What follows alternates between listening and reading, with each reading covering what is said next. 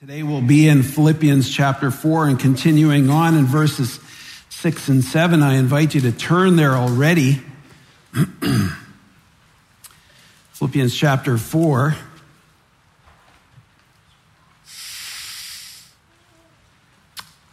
Well, admittedly, I come before you this morning as a, a weak vessel. I confess that. This week I have wrestled more, I would say, with the text than I have in my entire time in Philippians. And um, I think the reason why that is is because of the prevalence of anxiety in our world. The prevalence of anxiety, even among believers. And I found myself needing to admit my lack of compassion at times, my lack of empathy in trying to identify exactly what the struggle is that others are going through. Certainly, we all experience anxiety. We all have anxious thoughts. But what we do with them is important. And we know that this world has a lot to say about anxiety, as it too recognizes the reality of anxiety. We see that quite often.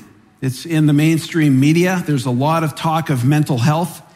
And so it is something that we often are, are hearing about. But just as the world has a lot to say, glory be to God because the Bible says more. And not only do the scriptures speak authoritatively regarding this human condition, God also offers the cure. Unlike the band aid solutions of medical science and modern psychology, that's all they have to offer is a band aid that you put over the wound. I've been absolutely lambasted for some of my views on this, but I found in those moments that the individuals that have been lambasting me have been using their own experiences to form extra biblical truths that just are not so. And I want us to think biblically because the world, the word, I should say, the word of God transforms lives, does it not? And I think you've come to expect it from this pulpit. So today we'll see from scripture the distinctly Christian approach to anxiety. Now, there's a lot of definitions out there. One dictionary definition defines anxiety this way. It's a feeling of worry, nervousness, or unease, typically about an imminent event or something with an uncertain outcome. Modern psychology describes it this way. It's a mental condition characterized by excessive apprehensiveness about real or perceived threats, typically leading to avoidance behaviors and often to physical symptoms such as increased heart rate and muscle tension. And the world of medical science labels anxiety as a medical condition that presents itself through physiological fight or flight responses. Personally, I would submit to you this definition. I would say that anxiety is a worry or negative concern over a current or future circumstance or circumstances that are outside of one's control. One biblical commentator describes anxiety as an inappropriate response in light of the circumstances, while another says worry is sin a concern that tears the person apart. And we can notice in all of these definitions that there are both similarities and differences. All agree that anxiety is a negative worry or concern regarding something in the immediate future. But they differ, they differ in this. Some say it's, some things it's a, a feeling. Others say it's a mental condition, so it's psychological. While the medical world says that no, it's physiological, it's a medical condition. And others say it's a behavior. And it's because it's behavioral, it's behavioral even to the extent of being sin. But I would submit to you that we ought to have scripture inform our convictions surrounding anxiety. So let's read the text that's before us this morning. I'll begin in verse 4. We were in verses 4 and 5 last week, but there's a flow here to the text. And so let's read Philippians chapter 4, 4 through 7. Rejoice in the Lord always. Again, I will say, rejoice. Let your gentle spirit be known to all men. The Lord is near. Be anxious for nothing, but in everything by prayer and supplication with thanksgiving, let your requests be made known to God. And the peace of God, which surpasses all comprehension, will guard your hearts and your minds in Christ Jesus. This is God's word. Now, you'll recall the historical background. Epaphroditus' report provided Paul the insights that he needed to now address this matter of anxiety in Philippi. You'll remember that there were threats of persecution. He told them not to be alarmed by their opponents in chapter 1 and verse 28. And at the same time, you'll remember as we were going through chapter 1 that suffering was a grace gift given by God. God was graciously allowing them to suffer for the sake of Christ as these opponents were coming up against them. There was also the threat of pride and ambition. Paul had firsthand knowledge of rivalry among believers. You remember him saying in chapter 1 and verse 15, some were preaching Christ even from envy and strife. But that didn't faze Paul. Why? Because Christ was still being proclaimed, and in this he rejoiced. And the Philippians, too, they were witnessing rivalry between these two women that we've heard about recently. And that threatened unity in the local church. There were also, there was also the threat of false teachers, those that were of the false circumcision in chapter 3 and verse 2, who placed their confidence in the flesh, who were promoting a works based righteousness.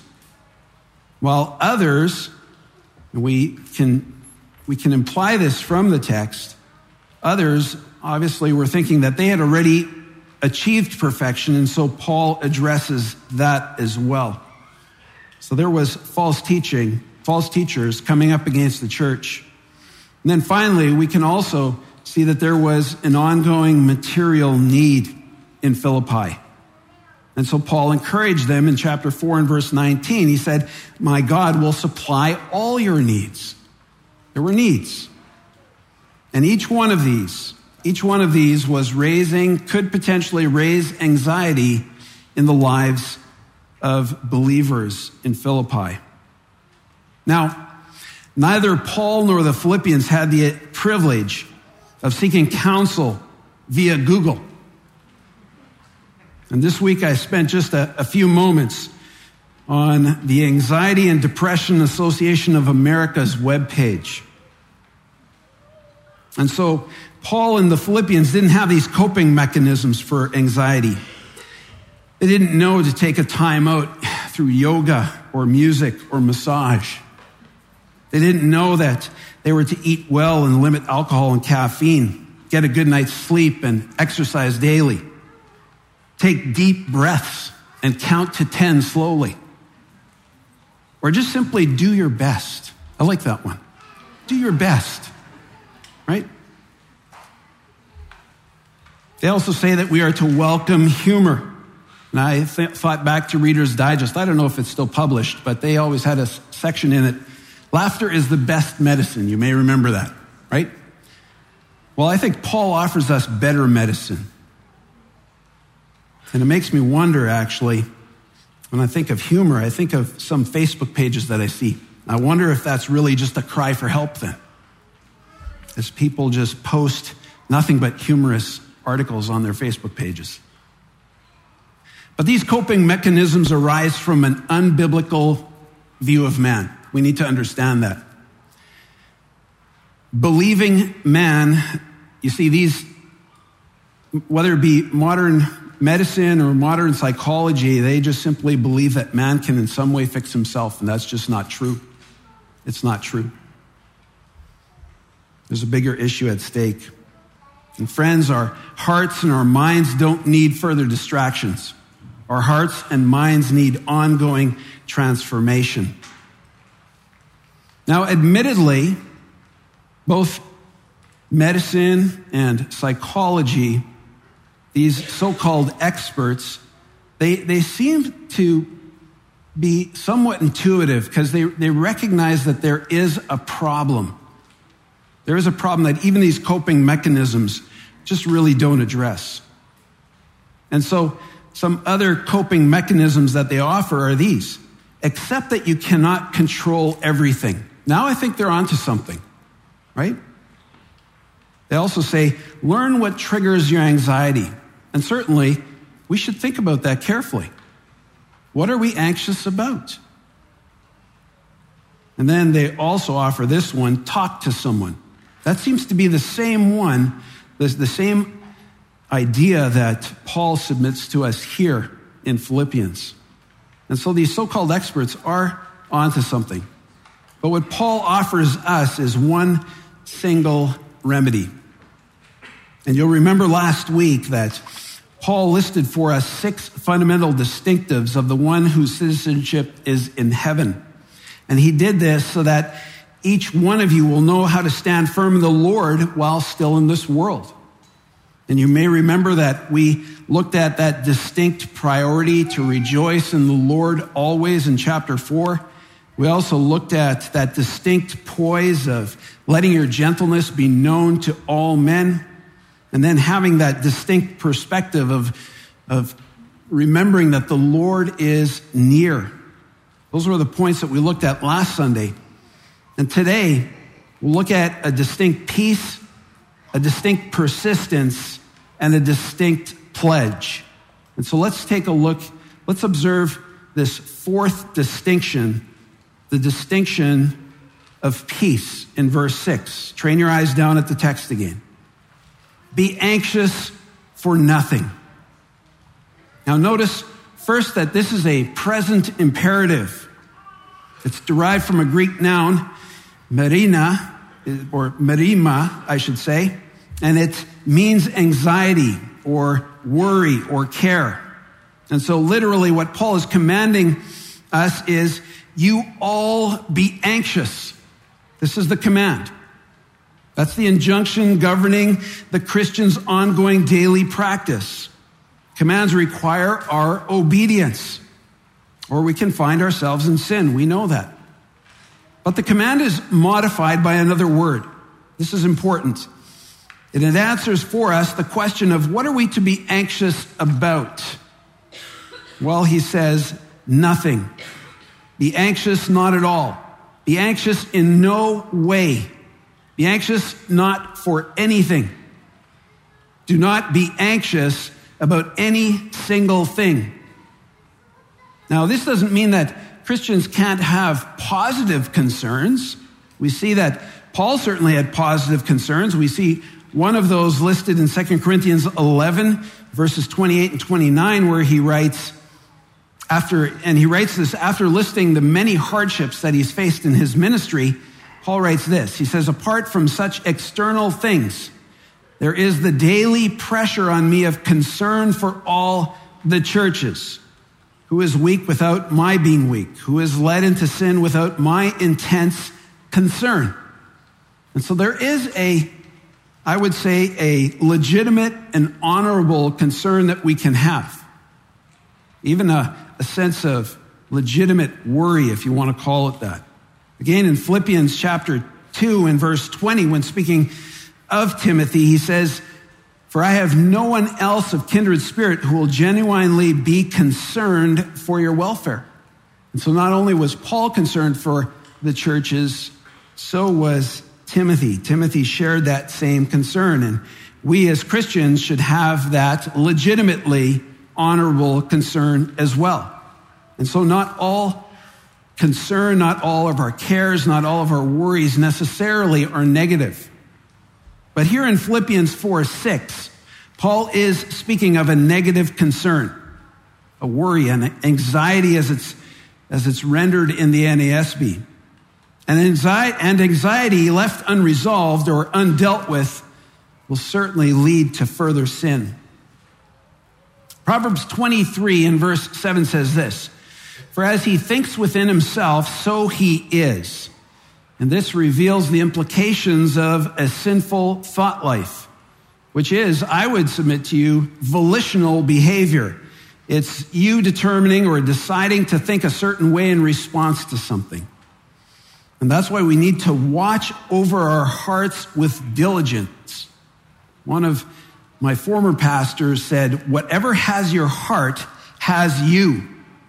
For as he thinks within himself, so he is. But what does Jesus say about anxiety, about worry in Matthew chapter 6? I invite you to turn to Matthew chapter 6. He has a lot to say at the end of the chapter there.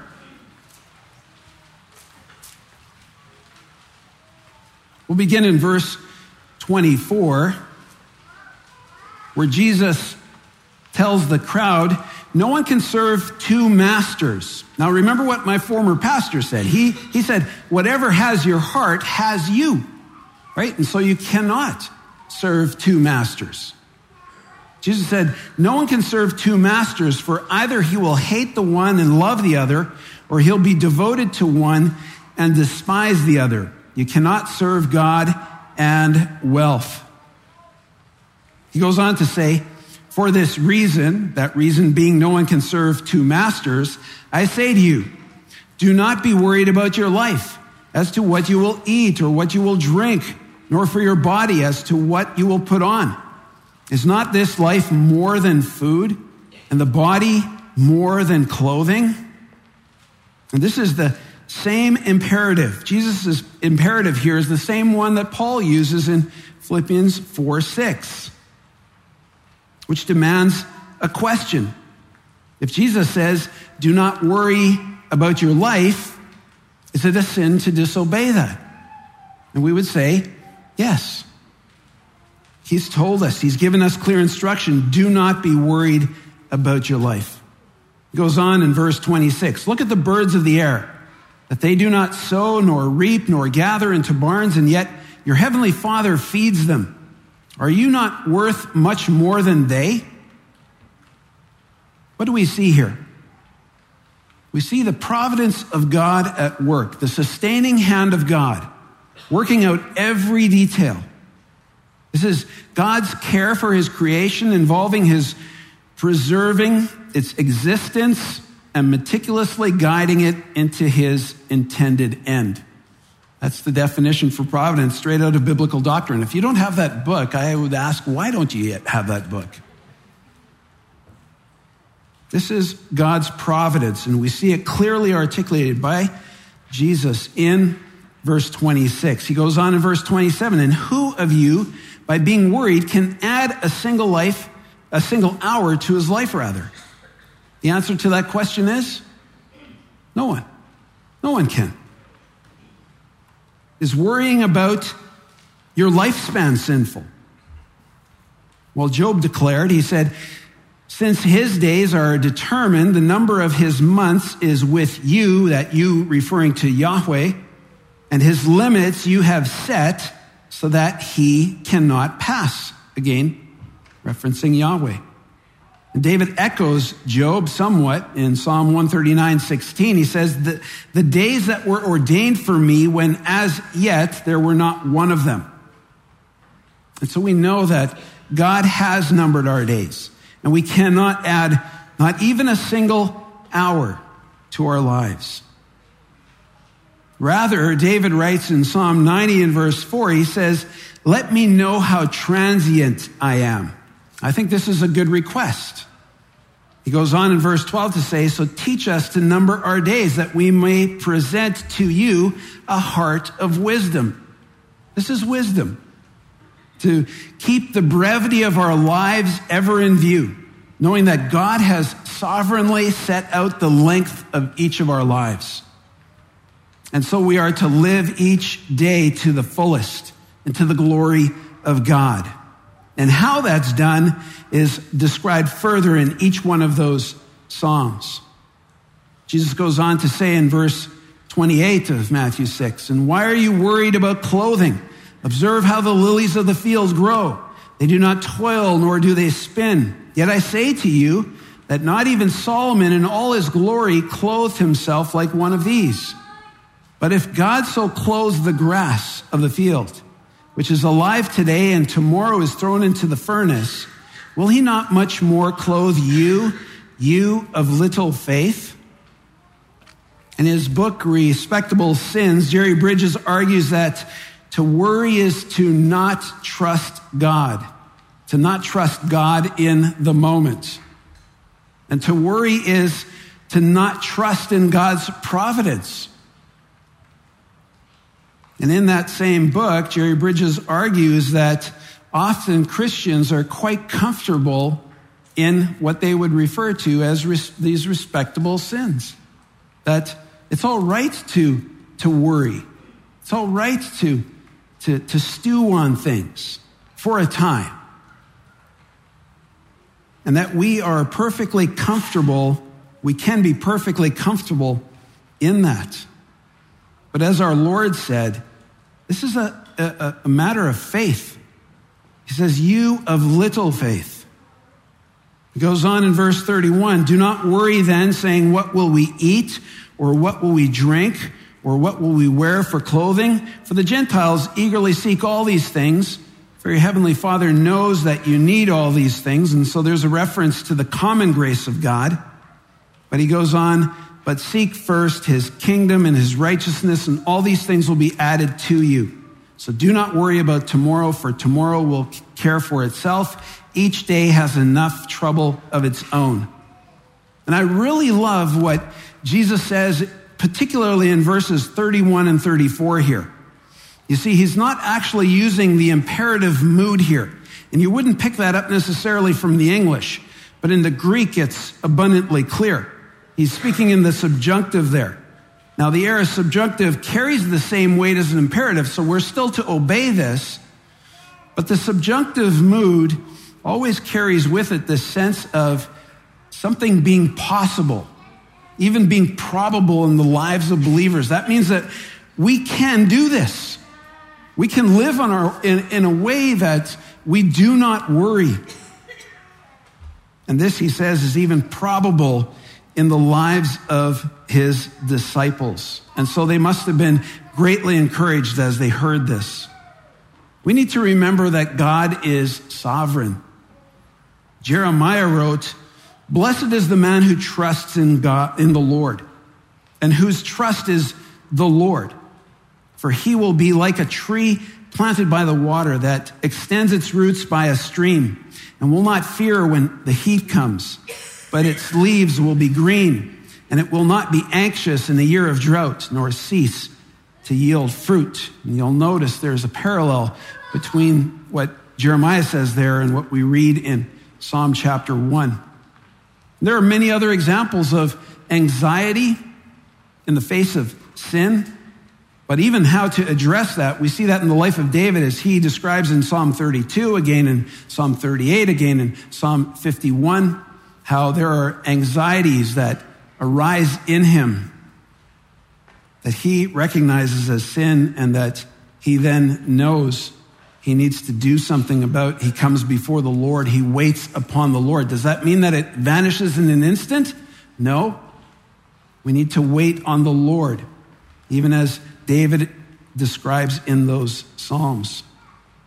But remember, he is in control. And your present and your future circumstances, the peace that comes from trusting in God and acknowledging his sovereignty, and trusting in his providence, so that you can be anxious for nothing. This is the fourth distinctive of the one whose citizenship is in heaven. Now let's consider the fifth distinctive, also found in verse 6, this being the distinct persistence of the Christian. Train your eyes at the text again. Verse 6 be anxious for nothing, but in everything by prayer and supplication with thanksgiving, let your requests be made known to God. Paul immediately provides for the reader the remedy for all anxiety. The pouring out of one's heart before God. And we see that he gives this in the present imperative. This is a continuous, this is to be continuous in the life of the believer. Let it be made known, right? Let your requests be made known. This is the ongoing and daily work of the believer. And Paul uses four terms then to describe the believer's only right response to anxiety. Those being prayer, supplication, thanksgiving, and request. Let's take a look at each of these. Prayer is the means by which a believer petitions God. It's a personal communication that we enjoy as we commune with God, where the Christian reverently addresses God where we come as creature before our creator. Why? Why do we do that? We do that because he has revealed himself to us. And not only has he revealed himself to us, but he's also saved us. And so coming before him reverently, seeking to commune with him is a natural, seems a natural response of the new nature. It's a thoughtful, heartfelt response of the one who has been given a new nature. He is a new creation.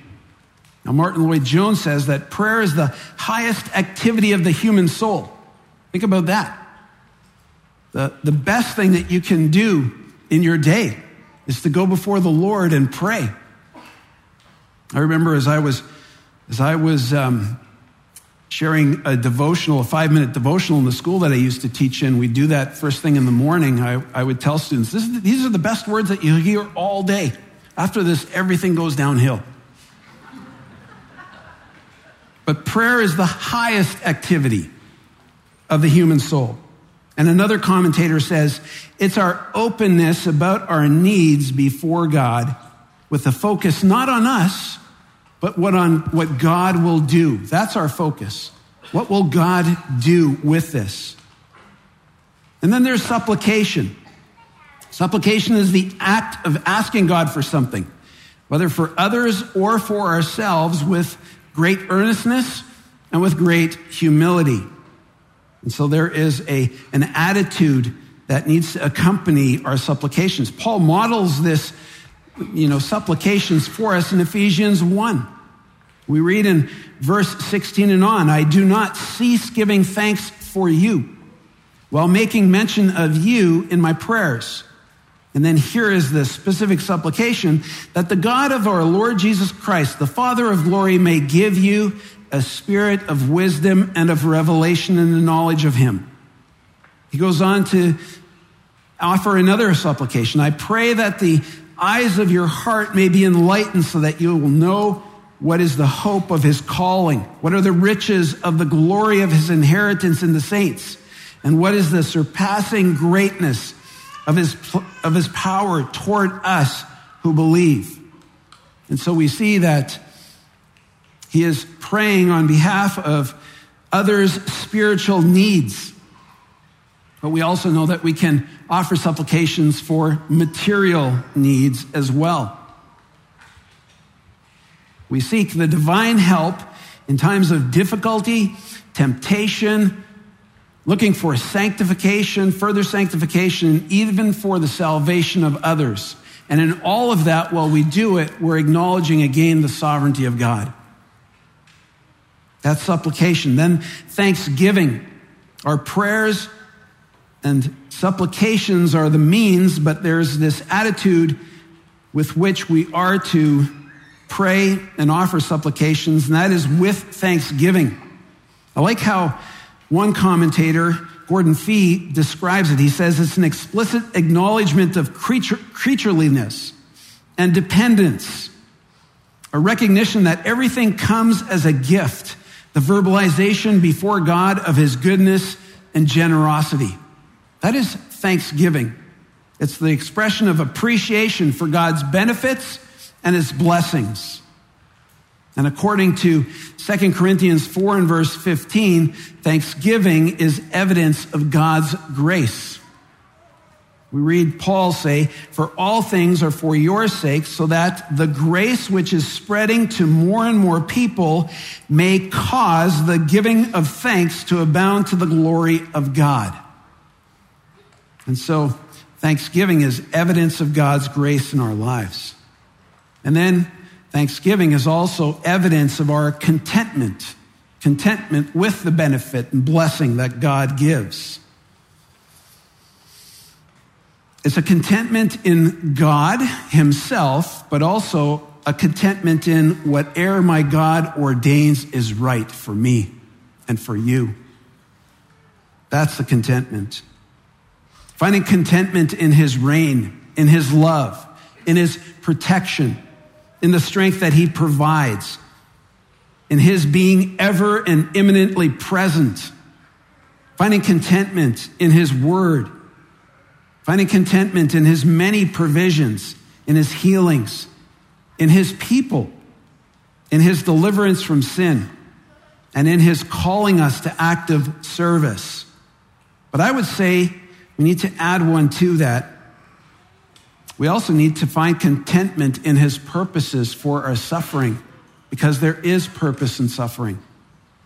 And even as we experience times that are outside of our control and face anxious thoughts, we need to remember to be thankful for the suffering that we may be experiencing. We need to rejoice in the Lord always.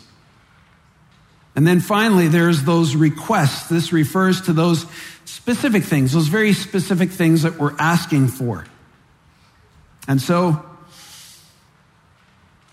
the unrighteous habit then would be to not trust God in his providence, but rather we need to put that off. The unrighteous habit needs to be put off, and the righteous habit of time with the Lord needs to fill that vacuum. You'll remember this hymn, Sweet Hour of Prayer, Sweet Hour of Prayer, that calls me from a world of care and bids me at my Father's throne, makes all my wants and wishes known. And this is what we need to do. This is the beginning of the cure, the antidote to our anxiety, those anxious thoughts that we can have. To first come before the Lord in prayer.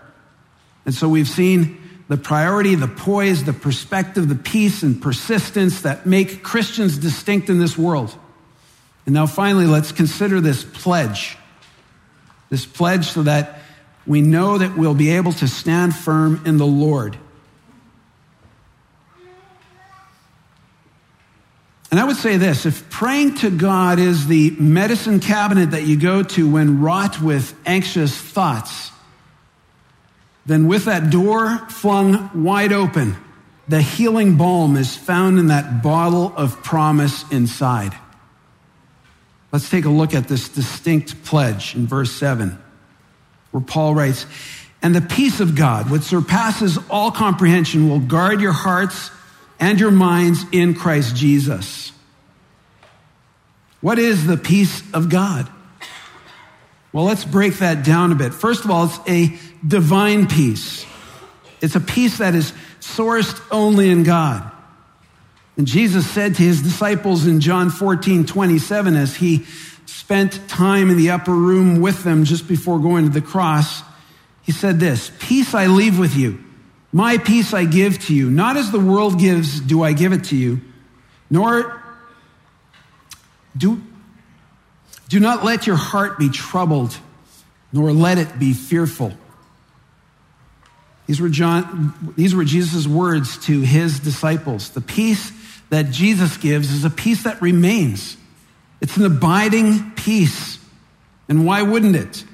Jesus is the Lord of peace. We see this in Paul's letter to the Thessalonians. Now may the Lord of peace himself continually grant you peace in every circumstance.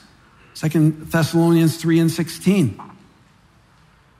And in Ephesians 2 and 14, Paul writes again, For he himself is our peace. And so he is the Lord of peace, as he himself is our peace.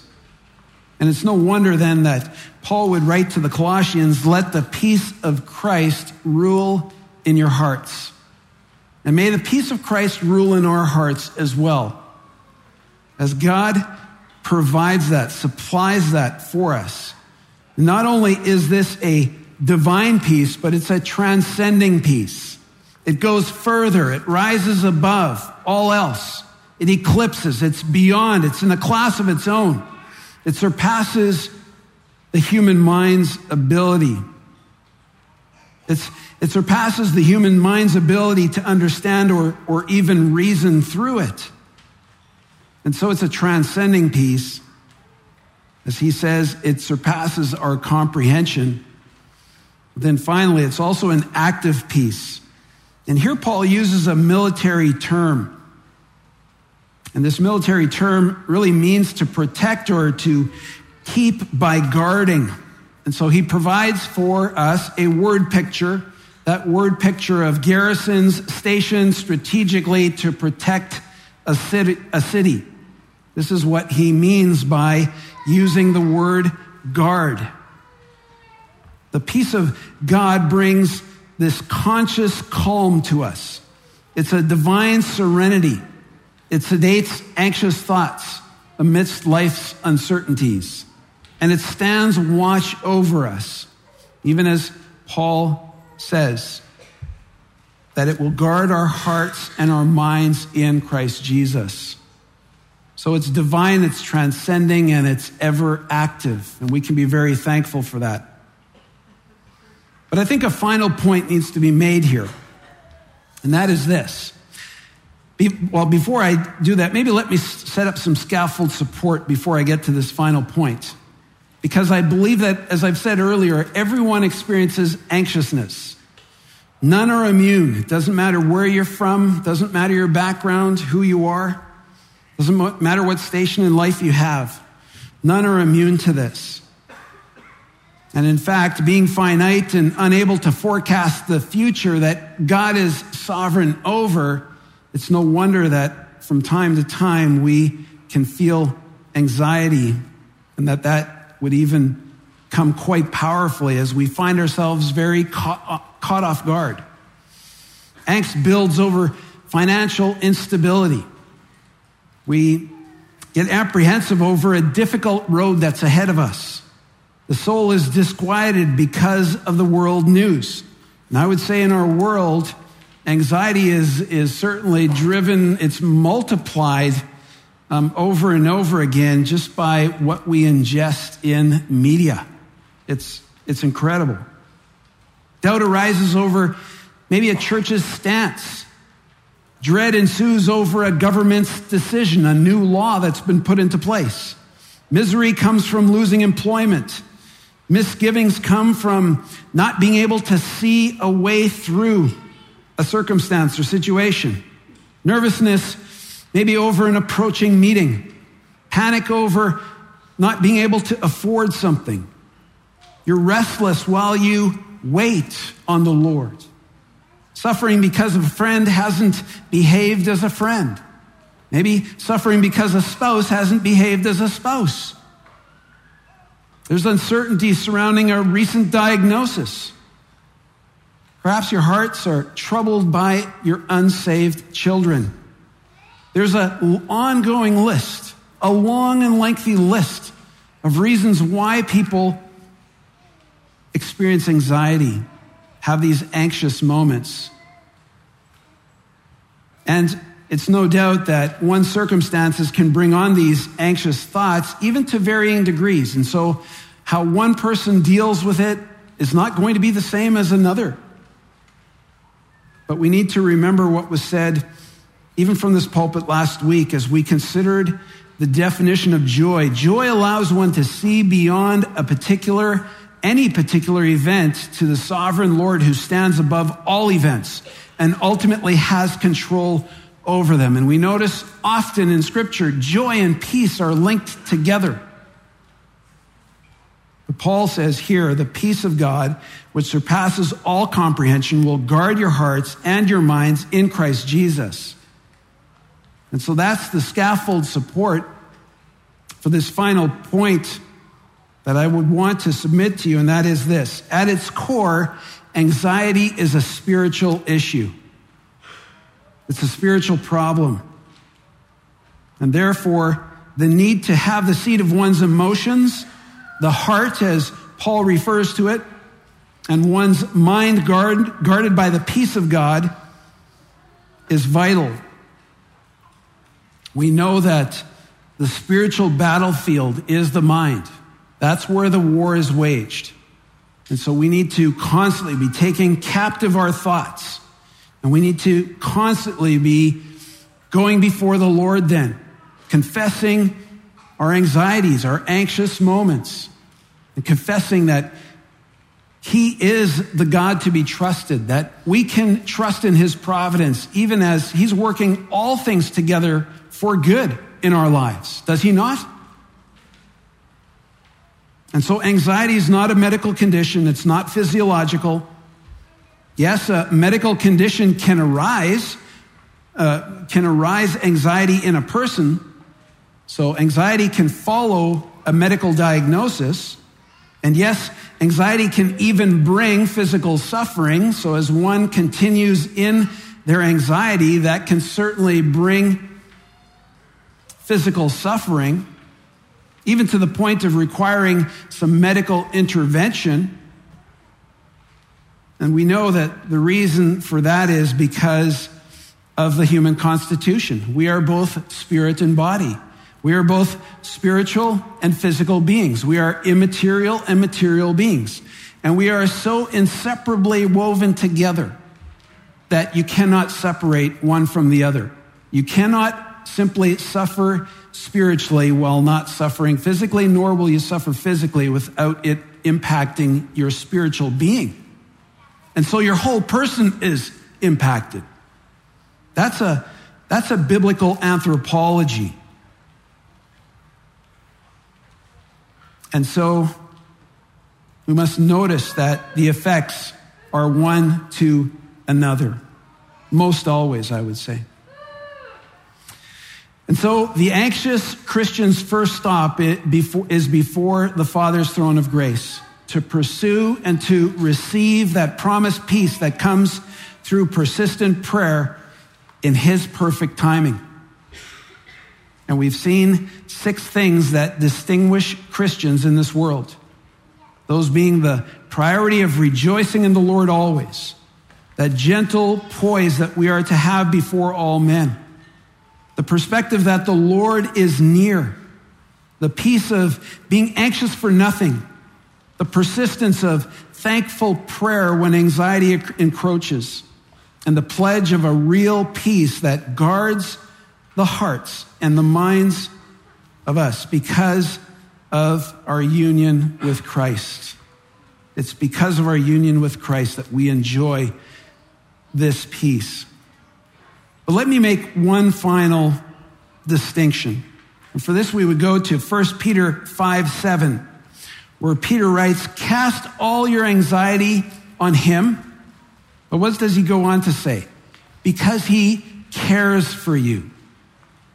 That's a distinction as well. He cares for us. He uniquely cares for his people, for his children, in a way other than unbelievers. And so, why wouldn't we cast our anxiety upon him, knowing that he cares for us? And he also then sets the model for us that we would care for others come alongside them in their struggles with anxiety, and that we would be ever pointing them to prayer, to get on their knees before the Lord, to confess, to seek um, further sanctification and trusting in the Lord Jesus Christ. Let's pray. Well, Father, we thank you for these, these distinctions that you have given forth in your word. And we thank you that there is a peace that passes, surpasses all understanding, that guides both our minds and our hearts in Christ Jesus when we come before you with prayer, with thankful prayer. And so we thank you for this remedy that you've offered to us. Well, Father, I pray that we wouldn't wait, that we wouldn't put off waiting to come before you with our cares, our concerns, our worries, but that we would always be reminded that you do care for us, that you have loved us and have saved us. You've demonstrated your great love for us, even that while we were yet sinners, you sent Christ to die for us. And so thank you for that. Thank you for being ever available, that we can come before the God of creation and make our requests known to you. Thank you for that wonderful provision. We pray this in Christ's name. Amen.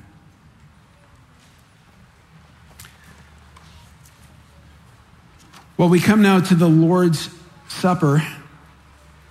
As Paul writes in 1 Corinthians 11 and verse 26, for as often as you eat this bread and drink this cup, you proclaim the Lord's death until he comes. And so we celebrate the Lord's table to remember. And through it, we proclaim the Lord's death. But also, this is a time of communing with Christ whereby our participation commemorates the eternal and spiritual deliverance that's provided to us through the new covenant. It's important to ask this question who is to participate in this meal? What are the requirements? Well, first of all, you must be a believer in the Lord Jesus Christ. To his followers, Jesus gave this command. He said, Do this in remembrance of me. This is uniquely to his disciples.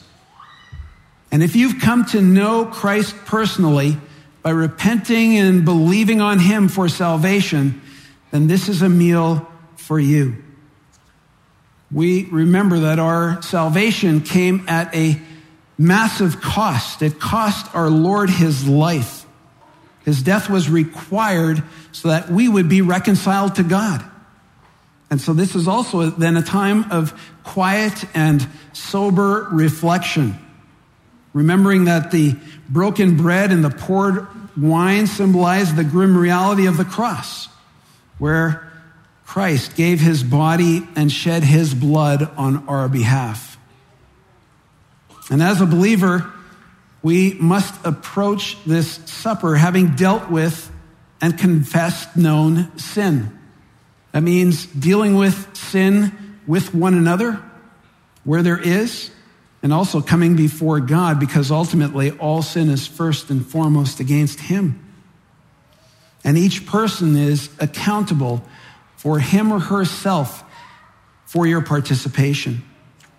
Now, scripture commands, but a man must examine himself. And in so doing, he is to eat of the bread and drink of the cup. And so an examination is, is, is necessary. And yet, this is a time of celebration because we anticipate with great joy his return and doing this continually until he returns. And so let me pray for this meal. Well, Father, we come before you thankful for your provision of a Redeemer in our Lord Jesus Christ, for his willingly going to the cross on our behalf to pay the penalty for our sin. And we acknowledge the bread and the cup, representing that broken body sacrificed on our behalf, the spilled blood that granted us the forgiveness of sin. And so, Father, we ask that we would, that you would expose in us sin that we need to come clean of. And Father, that you would then forgive us of that. Thank you for this meal. Thank you for Christ. It's in his name we pray. Amen.